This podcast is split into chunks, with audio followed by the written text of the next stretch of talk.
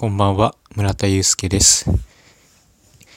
日はほっこりした話をしていきたいと思います。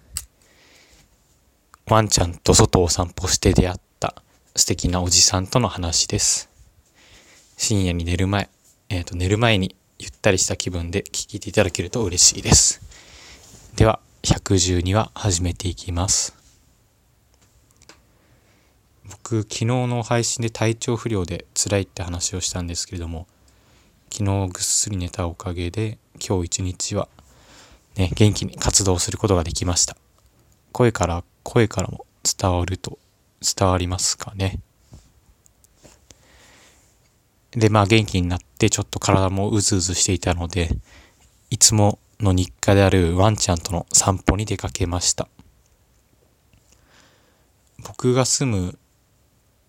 周辺は自然が豊かなんですよね。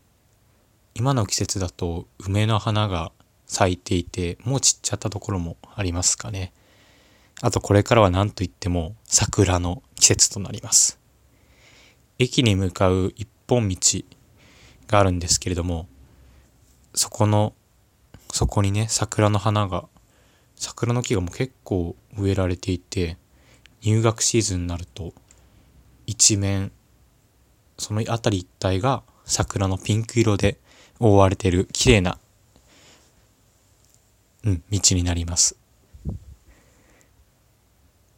で、まあ、まだその方は4月ぐらいかなの最初ぐらいに満開になると思うので、まだつぼみのままなんですよね。で、まあそんなことを思いながら、どんどんいろんな場所を散歩していると、満開の桜に出会いました。名前を見ると、雅桜と書いてあったんですよね。で、僕は散歩し、ワンちゃんと散歩するときに、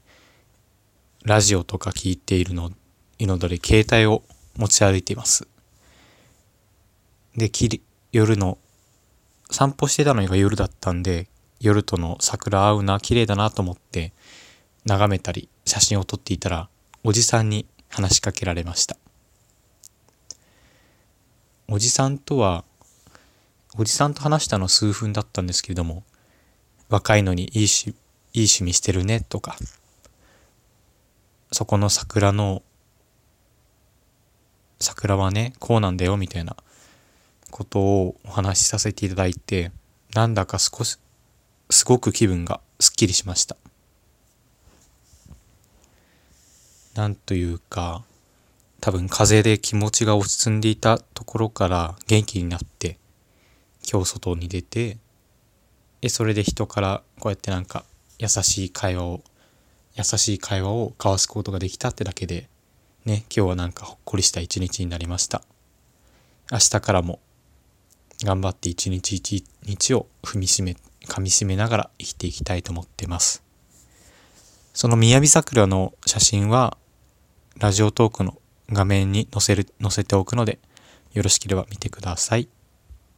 おやすみなさい。